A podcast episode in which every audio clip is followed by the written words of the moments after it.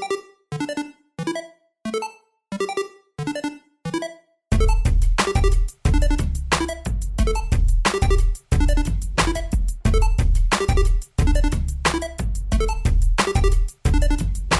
Üdvözlöm a kedves értágító hallgatókat, Kis Lórán vagyok, az egyik mikrofonnál, itt van kollégám Lenkár Péter és Szárbusz Péter. Szia Lóri, üdvözlöm én is a hallgatókat. A helyszín meg talán már most már megszakottabb számotokra is hallgatók számára, hiszen a Nagyvárdi Parciumi Keresztény Egyetemnek vagyunk a művészeti tanszékén. Itt vesszük fel legújabb podcastünket, legújabb, legújabb adásunkat, és van egy vendégünk is a mai adásban, aki nem más, mint Pötl Ákos, Szerbusz Ákos. Sziasztok!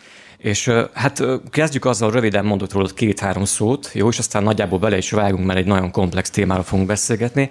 Ha jól tudom, akkor te Zalaegerszegen élsz jelenleg, de nem a születi, hanem Hévízen, ugye Magyarországon, legalábbis ezeket nyomoztam ki róla nagy vonalakban.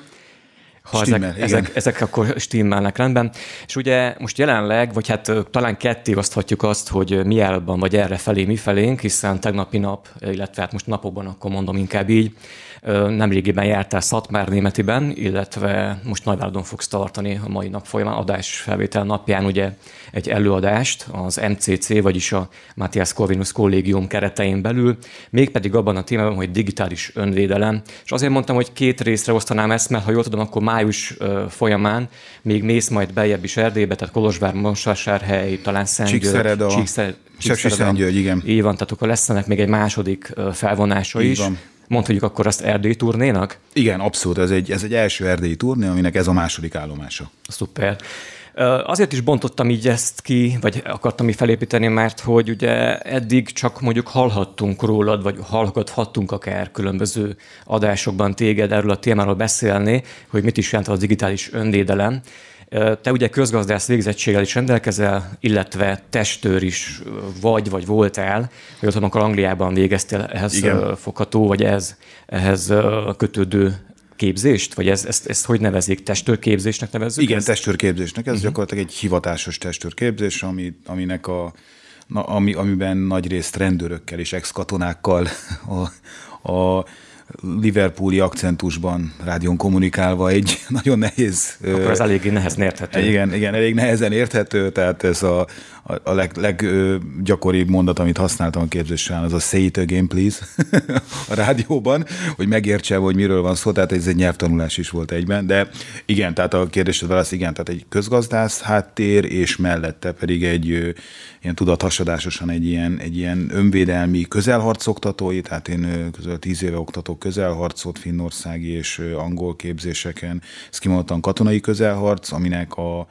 súlypontja az nem a technika, hanem inkább a mentális felkészülés. Ez is egy kicsit elcsépel, de hogy mondjuk kontextusba érzem, a magas stressz helyzet okozta különböző fizikai és pszichés változásokat, hogy tudod lekezelni egy ilyen szituációban, tehát hogy tudsz mondjuk működőképes maradni uh-huh. egy magas stressz helyzetben, és ugye ez gyakorlatilag, hogy tudsz egy, egy ilyen viszonyban, hogy tud az agyad működőképes maradni, és ezért, hogy tudod ténylegesen megvédeni magad. Ez az alapja, a harci alapja egyébként a katonai önvédelmi képzésnek, mindennek a központja a stressz. Tehát a stressz szituáció minden megváltoztat. És innen... És igen? akkor innen jött ugye, hát vagy nem tudom, hogyan jött akkor konkrétan, mert ugye foglalkoztál marketing témákkal is, kommunikációs témákkal, ugye cégek kapcsán, ezek... Nekem volt egy kommunikációs ügynökségem, uh-huh. 15 éven keresztül, tehát elég nagy ilyen úgynevezett blue tech cégekkel dolgoztunk, tehát Vodafone, McDonald's, eleinte PR és kommunikációs ilyen stratégiai projekteket vittünk, aztán az elmúlt pár évben, mondjuk 5-6 évben már inkább átment a fókusz az online internetes kampányokra, termékbevezetésekre, közösségi médiára. Tehát nekem onnan jött egy elég nagy háttértudás maga a kampánytervezésről, a kampányok működésről, az ügynökségi világról, mi hogyan van, és akkor emellé megjött az önvédelmi vonalon, meg ugye jött egy eltolódás a, a fizikai önvédelem irányából a közösségi médiában ért támadások ellen, hogy tudunk védekezni, vagy Igen. hogy tudunk felismerni. Akkor pontosan hogyan jött ez a csavar az egész életedben ilyen értelemben, hogy ebből a fajta önvédelemről átállni erre a digitális önvédelemre, és főként, hogy a gyerekek tekintetében mi volt a váltópont? Hát az volt a váltópont, hogy nekem abban a szerencsés helyzetben vagyok, hogy mondjuk van egy olyan terület, a közgazdaságtan, meg van mondjuk ez a, az elit katonai képzés, a közelharc és a mérelmi képzés, ami, aminek a metszetében ez nagyon jól összehozható és találkozik, ami ugye ritka, hogy, hogy megvan ez a vonulat, és, és alapvetően én én nekem ez, hogy visszalépünk még mondjuk egy 20 vagy 30 évet, a, amikor én közgazdaságtant kezdtem el tanulni, akkor én alapvetően a rendőrtiszti főiskolára készültem, komandos, komandos szerettem volna lenni, és nem engedtek a szüleim, és akkor ez így gyakorlatilag végigkísért az életemben, hogy kettős ilyen tudathasadásos állapotba kerültem, hogy gazdasági vonulaton nagyon sok mindent megtanultam, de a másik terület meg nagyon-nagyon érdekelt. És itt azt láttam, a digitális önvédelem projektet azt körülbelül így a két éve, két és három év között akkor találtam ki, akkor érett meg így bennem, hogy akkor ebbe az irányba el kell menni. Nagyjából a, a, az hozta, hogy nagyon sokan környezetemben elkezdtek ezekkel a kérdésekkel bombázni, hogy hogy itt, hogy ugye oktattunk meg a gyerekeket, hogy hogy tudja megvédeni magát, és mondták, hogy nagyon szuper ez, de hogy, hogy, hogy egyébként az interneten, mert hogy ott, ott is érik ezek a támadások, elindultak, ugye főleg itt a Covid miatt egyre többen, egyre inkább otthon bezárva, és, és, és kérdezték, hogy akkor most mit lehet tenni, hogyan, és akkor itt indult el bennem ez a vonulat, hogy, hogy akkor nézzük meg, hogy mi az, amit lehet tenni, meg nézzük meg, hogy valójában mi a probléma, tehát hogy kicsit térképezzük fel ezt a területet, az, ahhoz képest, ami egyébként van, volt, meg van is ma a piacon, hogy kontrolláljuk a gyereket, meg, meg honlapokat készítünk, ahol mindenféle tippeket adunk, hogy mit lehet csinálni, mit nem lehet csinálni, mire figyeljen az ember, uh-huh. és hogy mi az, ami valójában tud működni. Nekem, nekem az, aki meghallgattam veled egy beszélgetést, és arra nem kaptam választ, hogy, hogy ez a digitális önvédelem című projektben te veszel egyedül részt, vagy ez egy, vagy ez egy csapatmunka? Én veszek egyedül jelenleg részt ebben a dologban. Most kezd, ugye kezdi feszegetni majd a határait ez a téma, és most kezd már szóba kerülni egy ilyen train the trainers vonal. Ebben a hónapban például a Váci Tankerületi Központ csinál egy pedagógus napot, hogy a tankerületi központhoz tartozik vagy 60 iskola, általános iskolák, középiskolák, és például ott felkértek már pedagógusoknak kimondottan workshopot, meg előadást is tartani, tehát hogy valamilyen szinten elindul ez a, ez a dolog szerencsére ebbe az irányba, pedagógusok is eszközöket, eszközöket szeretnének kapni. Ugye egy nagyon nagy része ennek az össz, egész sztorinak az iskolában csapódik le. A mennyire van erre igény, illetve mennyire látják ezt az emberek veszélynek ezt a, ezt a cyberbullyingot, meg ezt a digitális bántásmódot, és hogy, hogy, hogy mennyire van erre szükség erre a, erre a jellegű önvédelemre? Hát ugye itt szét kell választani a, a gyerekeket, mondjuk a célcsoportokat, amikor a gyerekeket vesszük, ők ugye elvannak a, a világukban, a digitális médiában, vagy közösségi platformokat, egyszer használnak öt platformot, kinyílt a világ, nagyon sok mindenre használják, paralel egy csomó tevékenységet végeznek. Ők természetes módon nem látják, nem ismerik, ugye még fiatalok, nem értik a mögötte levő dolgokat, ők csak találkoznak a, a, a következményekkel mondjuk, sok esetben, aki, aki találkozik vele. A szülők oldaláról, meg mondjuk a pedagógus oldaláról, a felnőttek oldaláról, meg az van, hogy, hogy ott tartunk most, hogy az igény abszolút megvan, tehát látják, hogy kéne valamit tenni, és akkor jön ez a, ez a tanácstalanság, hogy mit csináljak. Ugye mindenhol halljuk, meg mondják, hogy a gyerekkel foglalkozni kell, lekerülni vele, beszélgetni kell vele erről a dologról, hogy ne kerüljön veszélybe, meg ne legyen áldozat az online térben. És akkor a szülő azt mondja, hogy jó, én jó szülőként, mert foglalkozom a gyerekkel, és, és tényleg szeretném, hogyha átvészelné gond nélkül ezt az időszakot, és akkor azt mondja, hogy leülök a gyerekkel, és akkor leül a gyerekkel, és akkor ott ül, hogy mit mondjak tehát ugye jön a következő kérdés, hogy, hogy akkor mit tudok mondani a gyereknek? Jöjjek ezekkel a közhelyekkel, hogy akkor vigyázz magadra, ne csinálj hülyeséget, ne jelölj vissza idegeneket, és akkor a, persze utána meg a, a gyerkőc meg már írogatja a cseten a barátjainak, hogy, hogy, hogy anyám teljesen hülyének néz, hogy ezeket már én réges-rég tudom, tehát egy százmilliószor többet tudom, meghallgattam megint. És akkor jön a szülő, a következő lépés, meg az, hogy nem tudok miről beszélni, akkor felmegyek a netre, és akkor majd keresek, majd körbe, majd kicsit megnézem a dolgokat, hogy mi hogy van. Aztán ugye nagyjából a, a túl sok információ, az körülbelül 5 perc vagy 10 perc után azt mondja, hogy na majd ezt inkább holnap, mert most mert, mert, mert nem, nem, nem tudok ezen eligazodni. És akkor jön a harmadik fajta szülő, aki meg azt mondja, hogy hogy az lesz a leges legjobb, hogyha fogom magam, és elkezdem azokat a platformokat használni, mint a gyerek, akkor ugyanabba, ugyanarra a szintre kerülök, és akkor már mindjárt tudok neki tanácsokat adni. Önnek szokta, önnek szokta mondani, hogy mielőtt ezt elkezdik, előtte lépjenek ki a munkájukról, mert nem lesz idejük dolgozni, csak erre, ezzel kell foglalkozni, és akkor itt jutunk el oda, hogy, hogy ugye alapvetően amikor a szülőkről beszélünk, és amikor látja, hogy ez probléma, akkor a digitális önvédelem oktatáson belül mi próbálunk egyfajta ilyen ismeret szélesítést, egy értágítást kvázi adni a szülőknek, Igen, hogy, hogy, hogy ez, az, ez, a, ez a tudás is átfoljon az erején, és, és hogy ténylegesen adni neki egy olyan beszédpanelt, egy beszéd felületet, amivel le tud ülni a gyerekhez, gyerekkel, és a, a gyerek elkezd hallgatni, elkezdi hallgatni azt, amit mond, mert a kiindulási alap az az, hogy a, a, én ezt is szoktam mondani, hogy a digitális térben a, a gyerek az egy digitális felnőtt. És hogy vegyük így, induljunk ki innen, hogy az az ő világa, mi nem, nagyon sokat tudunk róla, néha kirakunk egy instaképet szülőként, mert hogy az Instagramot használja a gyerek, akkor nekem is tudni kell, kipakolunk egy képet, de leginkább Facebookot használ az ember, meg Messengeren, maximum nagyjából ezen a vonalon mozgunk el. Tehát, tehát jön ez, hogy akkor ténylegesen én a szülőnek adok egyfajta olyan ismeretet, elkezdünk olyan dolgokról beszélni, amit utána ez a digitális felnőtt gyerek, ez ugye elkezd, elkezdi, vagyis hát ő elkezdi ezt hallgatni. Azért hallgatja ezt, mert van, egy, van a világa, ami, amiben mindenről ő tud a legtöbbet, és akkor elkezdünk bejönni olyan ismeretekkel, ami befolyásolja, következményekkel van rá az ő világában, de nem is tudott róla hogyan manipulálnak, hogyan működik a gazdaság mögötte, és ez iszonyatos módon elkezdi érdekelni. Nekem azokról most mondtad azt, hogy a szülő inkább mondjon fel a munkahelyén, hogyha akar ezzel foglalkozni. Szerencsés esetben mondjuk lehet, hogy a Facebooknál dolgozik, vagy a Google-nál, vagy az Instagramnál, nem tudom, de persze ez egy Igen. inkább vicc akart lenni. Nekem az ugrott be közben, hogy erről mesélsz, hogy oké, okay, ez nagyjából Magyarországon ez már látható probléma, illetve ezzel akkor nagyon képben vagy már ezek szerint nyilvánvalóan. Mi a helyzet mondjuk Európában, Nyugat-Európában, vagy a világ több pontján ezekkel a problémákkal foglalkoznak? Ugyan, van ugyanilyen jellegű indítvány, vagy vannak olyan emberek, akik ezt átlátják már, és felhívják rá a figyelmet? Igen, hogyha világszinten nézzük a dolgot, akkor ez nagyon komfort, tehát nagyon egységes is a dolog, meg nagyon különböző egyszerre.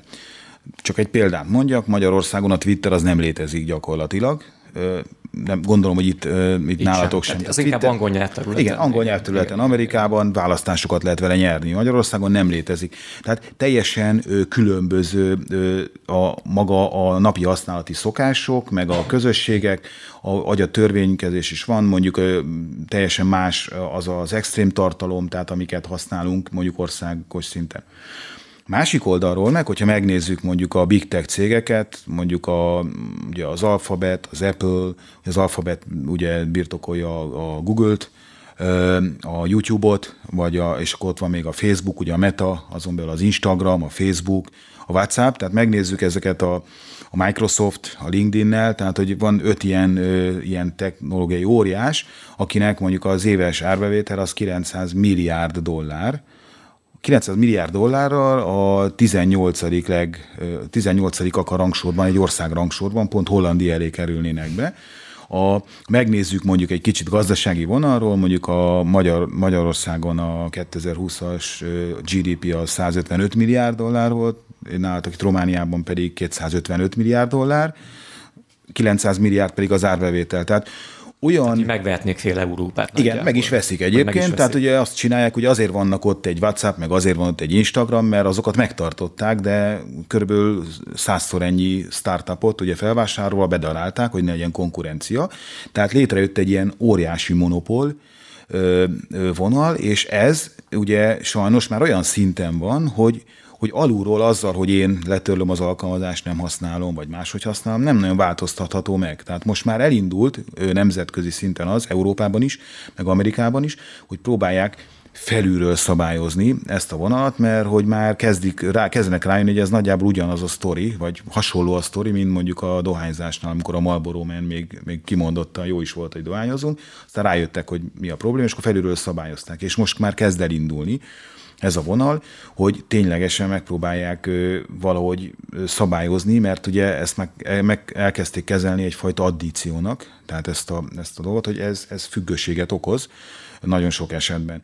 És erre nagyon sok példát lehet hozni. A Facebook az szinte minden országban jelen van, és egy, például csomó helyre mondok egy példát, hogy úgy megy be, hogy mennyire beszippantja az embereket, és mennyire torzítani tudja a látásmódot, hogy legtöbb, de csomó helyre úgy megy be, főleg ilyen afrikai országokba, vagy a dél-ázsiai országokba, hogy leszerződik a telekom szolgáltatóba, ez egyébként nálunk is volt ilyen az elején, és akkor úgy veszed meg a mobiltelefont, hogy előre van telepítve rá a Facebook, applikáció, és ha nincsen semmilyen adatcsomagod, mobil internet csomagod nem is vásárolsz, tehát nem tudsz internetezni a telefonnal, a Facebookod akkor is működik, tehát hogy az ingyenesen használhatod. Tehát innentől kezdve a, az én ö, látásomat, nézeteimet mi formálja a Facebooknak az algoritmusa, és az algoritmus által számomra beválogatott tartalmak. Tehát ez ilyen egyszerű. Manapság már nem is internetezünk, hanem Facebookozunk. Igen, tehát, pontosan.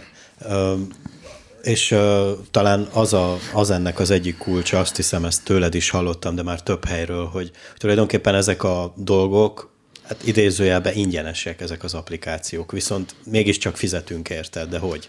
Igen, ugye van ez a, ez a neves mondás, hogyha ha valami ingyen van, ami, hogyha valami ingyen van, akkor te vagy a termék, ugye? Ezt 73-ban... Ez a közszolgál, vagy a, a, a, igen, a tévékben is ugyanezt. Ez 73-ban a tévék kapcsán, amikor a tévék ugye teret nyertek, akkor uh-huh. mondták, hogy ha ingyen nézheted a tévét, akkor te vagy a termék, mert hogy gyakorlatilag téged tálcán szolgáltatnak fel a reklámozóknak. Most itt nagyjából ugyanerről beszélünk, csak, a, csak kibővült annyival, hogy, hogy itt már nem te vagy a termék, hanem a te figyelmed a termék. Ugye még a tévében egy óriás plakáton egy újsághirdetés, az ugye megnézed, rápillantasz, de nem lesz információ arról, hogy ki nézte meg, mennyi ideig nézte, milyen demográfiai eloszlás volt, aki nézte dolgot, melyik típusú hirdetés érdekelte, nincs semmi visszajelzés, ott ment egy ilyen, úgy hittük ezt, egy meddőszórás, egy jó nagy kampányt csinálni, és akkor azon elértünk egy csomó mindent. Ehhez képest, ugye itt a figyelemgazdaságban már a targetált hirdetésnek, targetált elérése, vagy célzott elérése van az embereknek, olyan mennyiségű adat áll rendelkezésre, olyan mennyiségű adatot gyűjtenek rólunk a böngészéseink, a, a webshopban kattintásaink, a tartalomfogyasztásaink alapján, hogy ez a nagy mennyiségű adattal szinte tökéletesen előrejelezhető, hogy mit fogunk, mit fogunk csinálni, mikor, mi érdekel minket,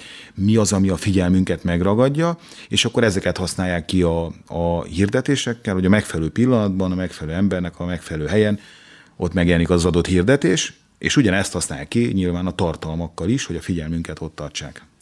Ugye szó esett, és arról mi konkrétan nem esett szó, mi talán a mikorosztályunk az, amelyik majd, hogy nem mondhatom azt, hogy úgy mi nőttünk fel együtt az internettel, tehát amikor mi voltunk kb. 16-18 évesek, akkor jött be a mi világunkba az internet körülbelül, tehát ilyen középiskolás korunk derekán.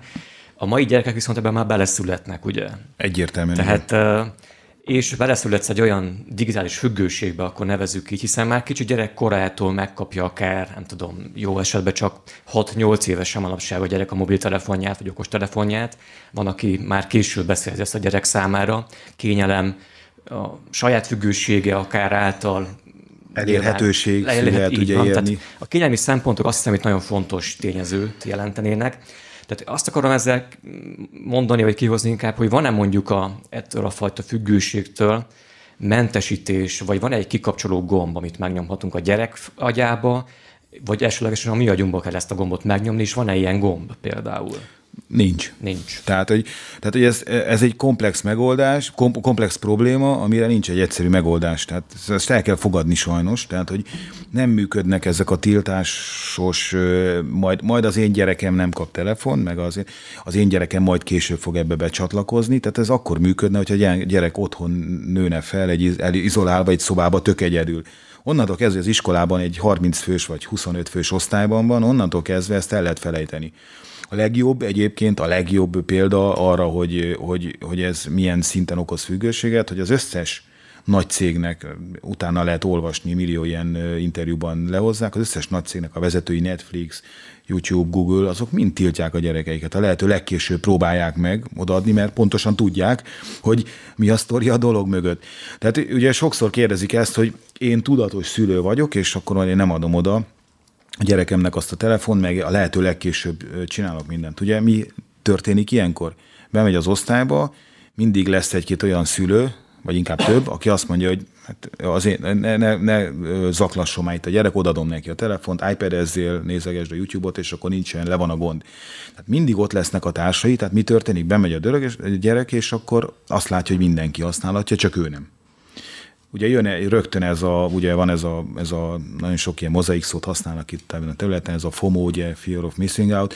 Tehát ugye rögtön jön az, hogy akkor én kimaradok valamiből, a társaim ott vannak. Tehát mi fog történni? Az, hogy a gyerek nem fogja használni? Hát pont nem. Az fog történni, hogy a gyerek a társain keresztül fog belépni ebbe a körbe, úgyhogy nekem fogalmam se lesz, hogy mit csinál. Még annyi fogalmam se lesz, mint amennyi mondjuk egy ilyen 10-11-12 éves gyereknél, amikor jó eséllyel elindul ebbe a dolog, vagy inkább 8-9 éves gyereknél, amennyi kontrollom lehet felette, és onnantól kezdve áttolom a gyereket egy ilyen szürke zónába. Vagy akkor ott van a másik probléma, fel, felmerülhet úgy, ugye, hogyha tegyük föl, megkapja az okos telefonját a gyerek, vagy az iPad-jét, vagy bármi mást, és ugye a többi gyerekkel ebben a digitális smogban benne leledzik, és egymást bulingolják, meg zaklatják, meg bármit csinálnak, meg cikizik, meg stb ha, tehát ebben a közegben veszélyben van, ha ebből a közegből ki akarom venni, vagyis offline tenni a gyereket, akkor meg azért fogják cikizni, mert ő nincs ebben benne. Tehát akkor ez, ez, ez hogyan működ? Hogyan, 22-es csak. Mi a, igen, igen, igen. mi a megoldás? Van megoldás akkor ilyen értelemben? Nagyon nehéz. Tehát, ugye, tehát igazából a, én, én, azt, én azt mondom, hogy, hogy itt nagyon sok oldalról meg lehet fogni, nagyon sok mindent lehet ebbe a dologba tenni, de én azt mondom, hogy a, az egyetlen értelmes és jó dolog, beleértve itt, a, ha kitekintünk 5-10 évre előre a metaverzumra és a, a kiterjesztett valóság, virtuális valóság szemüvegre, amit már több tízmillióan használnak ma is a világban. Tehát ebbe az irányba fogunk menni, ha tetszik, ha nem. Tehát egyetlen dolog, amit tehetünk, az az, hogy megpróbálunk egy olyan fajta tudást, meg ismeretet adni a gyereknek, hogy a lehető legnagyobb biztonságban legyen, és a lehető leginkább képes legyen megvédeni magát. Erről szól nagyon leegyszerűsít a digitális önvédelem program, hogy, alap, hogy alapvetően nem kontrollálni akarjuk a gyereket, hanem készségszintű tudással oktatni. felruházni, oktatni, inkább ismeretet szélesíteni, és és tudatossá tenni olyan szinten, hogy akkor ő tisztában legyen ezekkel a mechanizmusokkal, itt a háttérben zajló dolgokkal, és tudjon ellene tenni, leginkább onnan indulunk, hogy ismerje fel. Ugye legtöbbször az a probléma, hogy egy gyerek fel se ismeri, hogyha, ahogy említetted, a cyberbullyingról beszélünk, fel se ismeri, hogy egy cyberbullying szituációban van. És amikor felismeri, akkor már késő van sokszor és vele szembe meg áll mondjuk egy, egy álprofil mögött egy, egy idősebb, tapasztaltabb valaki, aki pontosan tudja, hogy mikor van egy olyan állapotban, vagy egy olyan pszichésen rosszabb helyzetben a gyerkőc, amikor ő ott van, mint partner, és beszélget vele, és bizalmába férközik, és megnyerésbe tudja rántani, és, és, és el tudja kapni a figyelmét, és mondjuk áldozattá válhat ebben a területen. Beszélhetünk-e mondjuk olyan értelemben korosztályokról, vagy korcsoportokról, vagy mennyire lehet ez úgymond korfüggő, meddig lehet a gyerek veszélyben? A felnőttek veszélybe vannak-e ilyen értelemben akár? Abszolút. Tehát beszélünk itt egyetemisták, fiatal felnőttekről, tehát aki beleszületik ebbe a dologba, hogy mondtad, én ezt úgy is szoktam, úgy azt a párhuzamot szoktam vonni, amikor a, az én lányom bement egy két nyelvű suliba, akkor azt mondták neki, hogy általános iskolában, hogy a nyelvet meg lehet, egy nyelvet meg lehet tanulni felnőtt korban, meg ilyen a fiatalon kezdem, akkor el lehet sajátítani. Tehát akkor elsajátítom, meg megtanulom, nem ugyanaz a történet. Tehát aki beleszületett, az elsajátítja ezt a világot, természetes közege ként mozog benne. Tehát igazából ő ebben nagyon-nagyon otthonosan, ott van és mozog ebben a, ebben a világban. Tehát nagyon nehéz egyáltalán odaférkőzni, és azt mondani, hogy, hogy én tudok neked valami olyat mondani, amit esetleg használni tudsz, és, és, és amivel mondjuk ott biztonságosabban tudsz működni. Ez nyilván nem működik úgy, hogyha én a szülőként egyik nap oda megyek, hogy hogy nem akarom, hogy ne, így, így szeretném látni, vagy állítsd már be ezt a háttérképet, mert azt szeretném a telefonomon, másnap meg oda megyek, hogy mit csinálhatsz, meg mit nem csinálhatsz a közegben, tehát a kiröhög a gyerek teljesen egyértelmű.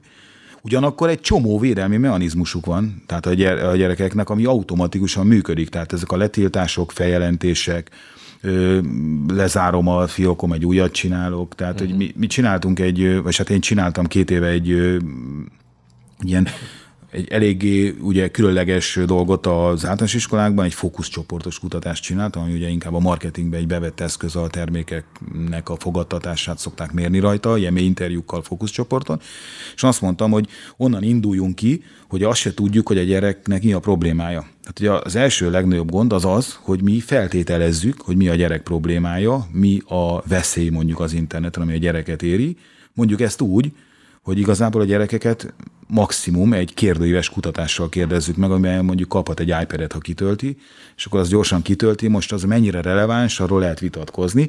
Egyrészt, másrészt, hogy egy pillanatképet ad csak arról, hogy mi van. Tehát én csináltam egy fókuszcsoportos kutatást, ami arról szólt, hogy három alkalommal, ilyen három órás ilyen önvédelmi, tehát ilyen nagyon jó önvédelmi szemináriumot tartottunk, tanárok ki, szülők ki, senki más, csak én voltam a gyerekekkel, és akkor a második, harmadik alkalommal kiépült egy ilyen bizalmi dolog, ugye a fizikai ö, gyakorlatokon keresztül, és én minden, minden órába beiktattam egy ilyen 15 percet, hogy azt mondtam, hogy én oktattalak eddig benneteket egy dologról, most légy szíves, ti oktassatok, hogy mi van ott abban a világban. És, és tényleg egy nem telik el sok idő, és megnyílnak. Tehát az a gyerek is, aki, egy, aki akit egyébként előtte harapófogóval kell kiszedni belőle, dolgokat, és akkor elkezdtek jönni ezek. Ez két éve volt, és jöttek ezek a felismerések, hogy akkor, hogy akkor Instagram kinek hány profilja van.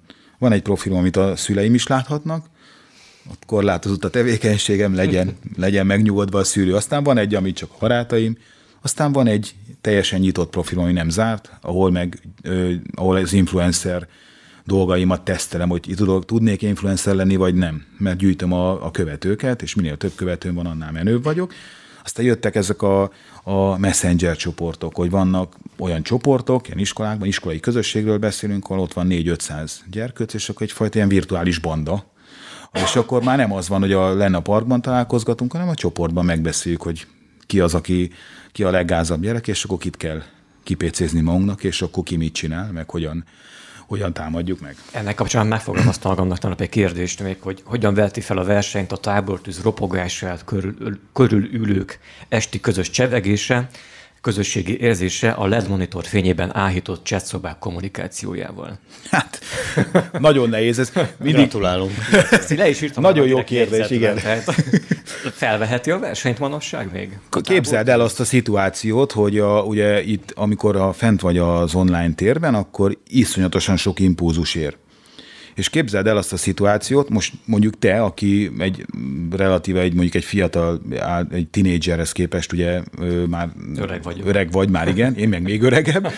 És képzeld el a szituációt, hogy ezt csinálod egész nap, és akkor vasárnap meg kimész és leülsz egy tó mellé, nyugalomban, nincsen semmi inger. Ülsz ott, és azt mondod, hogy ú, hát, hú, de unalmas ó, mi lesz, hát sem, nem igaz már. Közben már többiek meg ott vannak fenn a neten. Már ezt is van, az is van közben, történnek dolgok, mit beszélnek, lehet, hogy kirakott rólam valaki egy képet, lehet, hogy a, amit kiraktam tegnap arra, vagy milyen kommenteket írtak, hányan lájkolhatták azt a dolgot.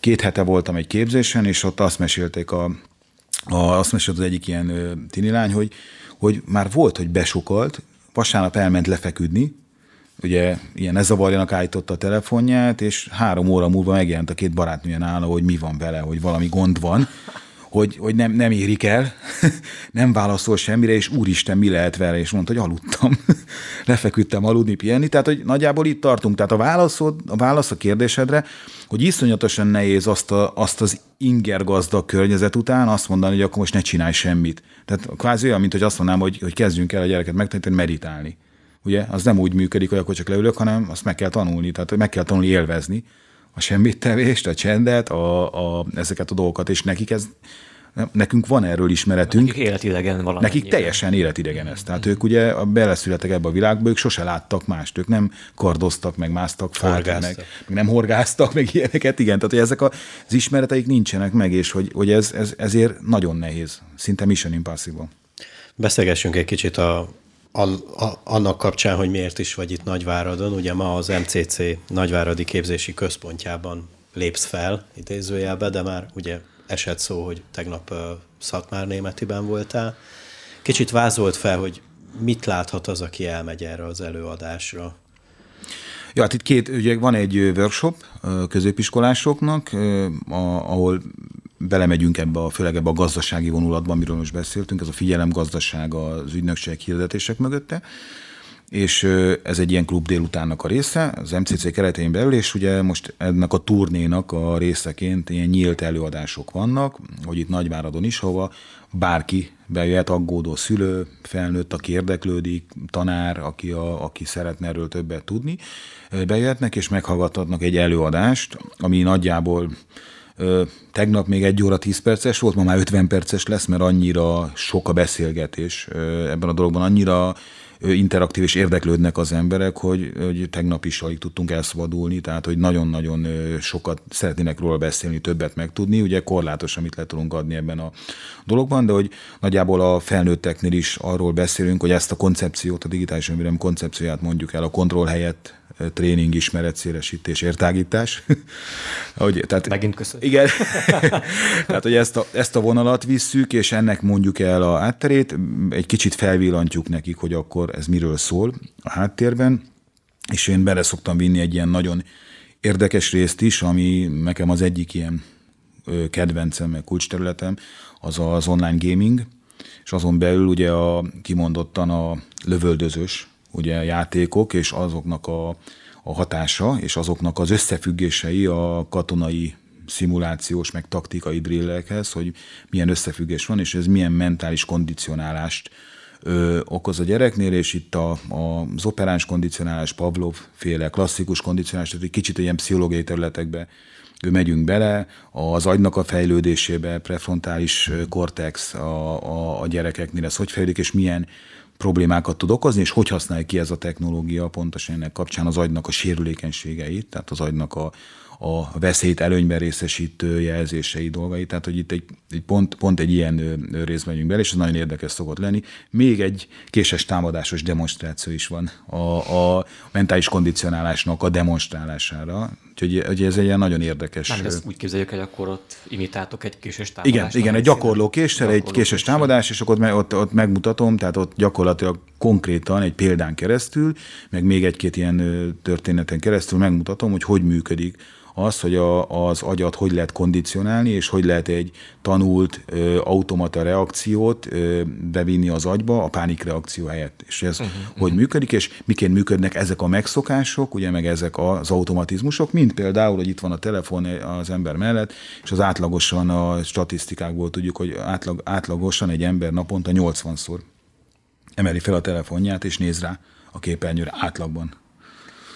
Szó esett ugye az influencerkedésről Igen. is, és nekem az a két is tudott eszembe ezzel kapcsolatban, ugye említettél egy korábbi másik podcast beszélgetésben valahol egy olyat, hogy van például egy HBO-s dokumentumfilm, a Fake Famous. Igen, álhíres. Igen. Én ezt megnéztem félig meddig egyébként, nem régiben, és ennek kapcsán kérdezném azt, hogy ugye a gyerekek, a fiatalok is törekszenek arra, vagy hát mennyire vagánynak tűnik az a világ, hogy influencer legyek, mennyire csábító, lehet akár pénzt is keresni vele, még több like jön be, akár Instagramon, akár máshol, TikTok, stb.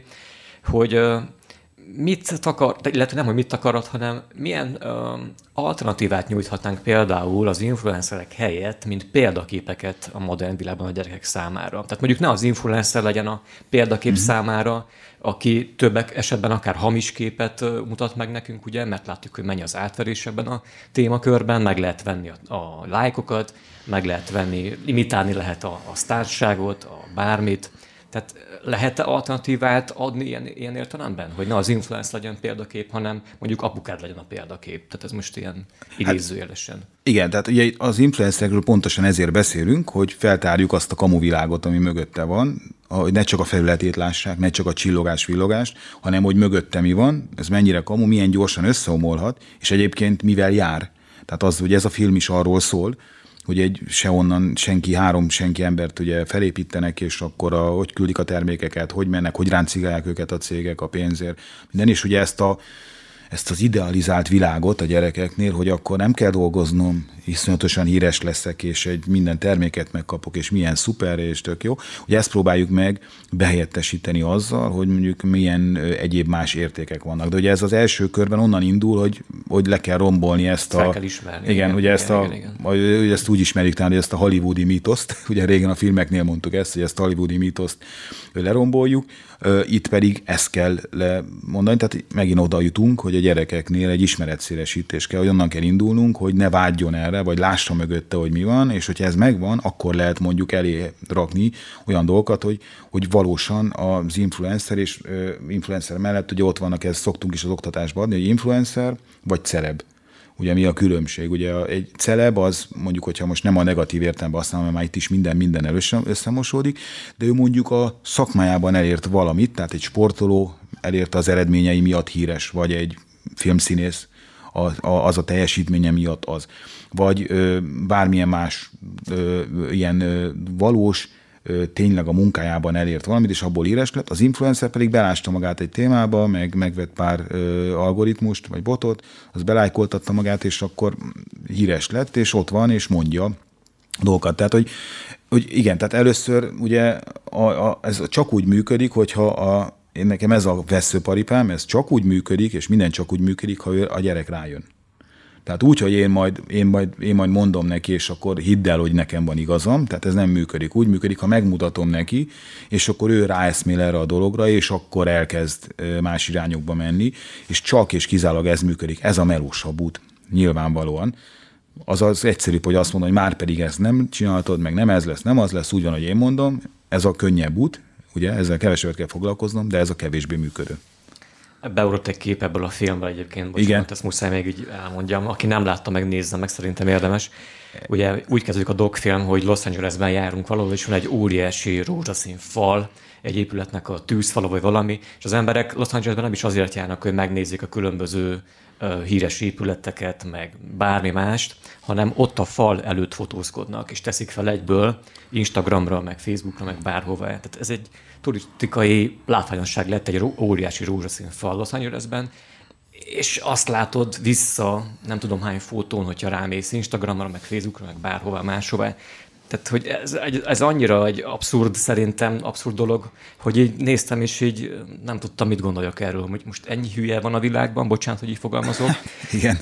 vagy akkor mi felé haladunk, és ha mi felé haladunk, a kérdésem inkább így záróként, majdnem a beszélgetés vége felé, hogy mondtad már azt, hogy ugye ez nem fog leállni ez a tendencia volt. Tehát a digitális világ az egyre inkább fejlődik, vagy hát nevezük fejlődésnek, metaverzum, Matrix, uh, Ready Player One, és a valóság már itt is van a nyakunkban, meg rengetegen ugye már viselik, meg használják a VR szemüvegeket. Mi lesz a jövő ilyen tekintetben tényleg? Előbb-utóbb lesz egy chip az agyunkban, és ülünk ott van a fotelben, és megéljük a Matrix valóságát? Hát én ugye azt szoktam mondani már, hogy a digitális önvédelemből virtuális önvédelem lesz, mert már abba, abba az irányba megyünk, de hogy, hogy alapvetően ugye itt, amikor erről szoktunk beszélgetni, mindenki azt szokta mondani, hogy hát ez micsoda hülyeség, meg jaj, persze, majd én a szemüvegbe fogok mászkálni, meg futkosni. Aha, oké, lehet ezt ignorálni, meg lehet azt mondani, hogy nem, de a gyerekek, akik most nőnek fel, azoknak ez természetes lesz. Ahogy a mostaniaknak természetes a közösségi média, és a telefonon keresztül azoknak meg az lesz természetes, hogy felveszi a, a szemüvegét, és akkor mondjuk a, a kiterjesztett valóság szemüvegét, az AR szemüveget, és akkor otthon abba mászkálva látja, mind a, tudjátok, mint a Terminátorban, amikor volt, és akkor a tárgyakat ott szkennelte be, és mondta a méretét, mondta, hogy tele van, nincs, tehát minden, minden megmondott róla, jól van. Itt ugye ugyan, ugyanez. Van a csokidra. Igen, igen, igen, ez a, ez a fémvázon élő szövet, ugye? És akkor mész, tehát, hogy, hogy igazából ez a, az egyik vonulat, a másik meg, ami félelmetes, hogy hogy a virtuális valóság szemüvegekkel meg, ugye most belekostolhattunk a Covid kapcsán, hogy a home office és a, a zoomos meetingek, most ezt, ezt ad hozzá az egészet, hogy ez nem egy, telef, egy, nem egy laptop vagy egy telefonnak a képernyőin keresztül zajlik, hogy előtt ülsz egy kamerával, hanem van egy virtuális világ körülötted, és otthon vagy mondjuk egy szakadt pizsomában, éppen nem tudom én, a, a félig kocos hajjal, de bent a, a meeting roomban, a virtuális meeting roomban meg van rajtad a ötszet ruhád, amit megvettél virtuálisan, a virtuális pénzért, és akkor eldöntöd, hogy melyikben mész vele, este meg elmész egy koncert, ahol virtuálisan kapcsolódsz be, ott meg egy koncert szerkódat veszed fel, úgy nézel ki, úgy öltözöl fel, hogy szeretnél, az avatárodon keresztül az ideális megjelenést adod magadra, és otthon ülsz mondjuk szétfolyva egy fotelban, de nagyon jól érzed magad, mert ott te emberekkel találkozol. És akkor és akkor ez nagyon nehezen elképzelhető számunkra, tehát én, én 47 éves vagyok, tehát számomra is ez iszonyatosan nehezen elképzelhető, ugye, hogy ez, ez hogyan lesz, még miképp lesz, de hogy, hogy valahol a világ mégis ebbe az irányba megy, és ha, ha megnézzük a gazdasági vonulatát, már elindultak a felvásárlások, már elindultak a, a fejlesztő cégek, aki már kimondottan arra a platformra fejlesztő alkalmazásokat, amit már a metaverzumban, tehát egy ilyen világban lehet használni, és a végén én azért azt hozzá akarom tenni, ugye itt tegnap is megkaptam ö, valakitől Szatmár Németiben, hogy, a, hogy micsoda egy negatív világot festettem itt mindenről. Azzal indítottam az előadást, hogy nyilván a, az időkorlát, amiatt arról fogunk beszélni, ami probléma, és az nem azt jelenti, hogy nincsen ennek egy jó oldala, magának a közösségi médiának, az internetnek, ennek a virtuális világnak is még azt mondom, hogy van egy jó oldala, hogy sokkal könnyebben, gyorsabban tudunk tudáshoz jutni, tehát van, vannak jó vetületei a dolognak, a környezetszennyezés, kevesebbet repülünk, kevesebbet tudunk, tehát nagyon sok területet fel lehet sorolni, de nyilván, hogy ebben a, ez, egy, ez egy nem egy tökéletes közeg, és hogy nyilván az ember abban a terület, azokon a területeken próbál ö, ö, elérni valamit, ami mondjuk a nem jó irányba megy. És ugye ezért ezekről kell beszélni leginkább, és ebben kell valami fajta előrehaladást elérni, hogy, hogy, hogy ezek abba az irányba menjenek, ami nem a profitról szól, és az egész fejlesztési piac, meg az összes alkalmazásnak a kialakítása nem az alapján történik, hogy hogy lehet minél több profitot behúzni a dologba, hanem mondjuk egyéb szempontokat is figyelembe vesznek. Hogyha most belegondoltok, még, ennyi, még tényleg egy ilyen nagyon rövid záróban, hogy ugye a venture capital, ugye a, a kockázati tőkebefektetők, ugye most ez, ez már nagyjából így mindenki hallotta már, hogy van egy jó ötleted, egy startupod, eljutatod a terméket egy bizonyos szintig, lefejlesztesz valamit, egy applikációt, és akkor kapsz vele 10-20 millió dollárt, jön egy venture capital, egy kockázati tőkebefektető, és akkor abból egy WhatsApp lesz, vagy egy Instagram lesz, egy jó ötletből, vagy a Zuckerberg a, a, a kollégiumi szobából lett egy Facebook, és ugye a, és ez körülbelül tíz éve van ez a sztori, hogy gyakorlatilag átvette a ténylegesen a, a, a közösséget, a tudásszolgáló, az értékes tartalmat szolgáló fejlesztés, a profitot. Onnantól, hogy a, a kockázati tőke befektető pénzek bejöttek, mert ez úgy működik, hogy azt mondom, hogy befektetek 10 millió forintot, és van egy exit stratégiám, ami azt jelenti, hogy én három év múlva ki fogok ebből szállni. Amikor befektetem, már tudom, és három év múlva én tízszer annyival szeretnék kiszállni. Ez arra van szükség, hogy te nőjél, minél több bevételed legyen, és minél több felhasználód. Ezt pedig úgy tudod elérni, ha minél több figyelmet oda tudsz magadhoz vonzani, minél több embert odarántunk, minél több mindenki ott pörög a te frontodon, minél több reklámot tudok neki mutatni, minél több pénzt tudok azon a vonalon értékesíteni, és ugye amíg ez vezérli, ez a gazdasági modell, tehát nem a közösségi média rossz, nem ezek a platformok, hanem a mögötte levő gazdasági modell, és amíg ez vezérli ezt a vonalat, addig nem is lesz változás ebben a dologban, és nem is fog más irányba menni, sajnos. Hát most az elköszönőben pedig még reklámoznom is kell egyébként dolgokat. De Na, jó, jó, jó, okay, jó, jó. Addig mindenképpen elmondanám viszont, hogy nekem nagyon szépen köszönjük, hogy elfogadtad a meghívásunkat ebbe a mai értágítóba. Legközelebb ugye majd, aki mondjuk erdélyi lakos, az találkozhat veled Kolozsváron majd májusban, ugye? Igen, májusban. Mai napot nem mondom, mert mondjuk ez később kerül ki, mint ahogy te igen, igen, igen, jó. tartasz Nagyváradon, de akkor legközelebb majd Kolozsváron. Május első hetében lesz első Kolozsvár, Marosvásárhely, Sepsiszentgyörgy, Csíkszereda. Ez uh-huh. a négy helyen lesz május első hetében. Vagy, hogyha valakinek nem sikerül elmenni akár ezekre a helyszínekre, akkor szerintem azt javasolhatjuk mindenképpen, hogy Facebookon kövessenek benneteket a digitális önvédelem. Digitális önvédelem oldalon, oldalon igen. amit lehet lájkolni, követni. Így van. És akkor bennünket pedig lehet lájkolni a Reduér Facebook oldalán, valamint követhettek bennünket Instagramon, illetve van YouTube csatornánk, ott vagyunk Spotify-on is, valamint az okostelefonos applikáció, az Encore FM segítségével és hallhatóak vagyunk. A legfrissebb podcastjaink, valamint legrégebbiek élnek is. Vannak egyébként, vagy pontosabban van honlapunk is, az érhange.ru per rádió, amelyen minden hétköznap reggel 9-től 10-ig hallhattok engem, vagy valamelyik kollégámat élő adásban is. Köszönöm a figyelmet, köszönöm még egyszer Ákos, köszönöm Péter, sziasztok, szép napot mindenkinek. Köszönöm én is, sziasztok, hello. Ow!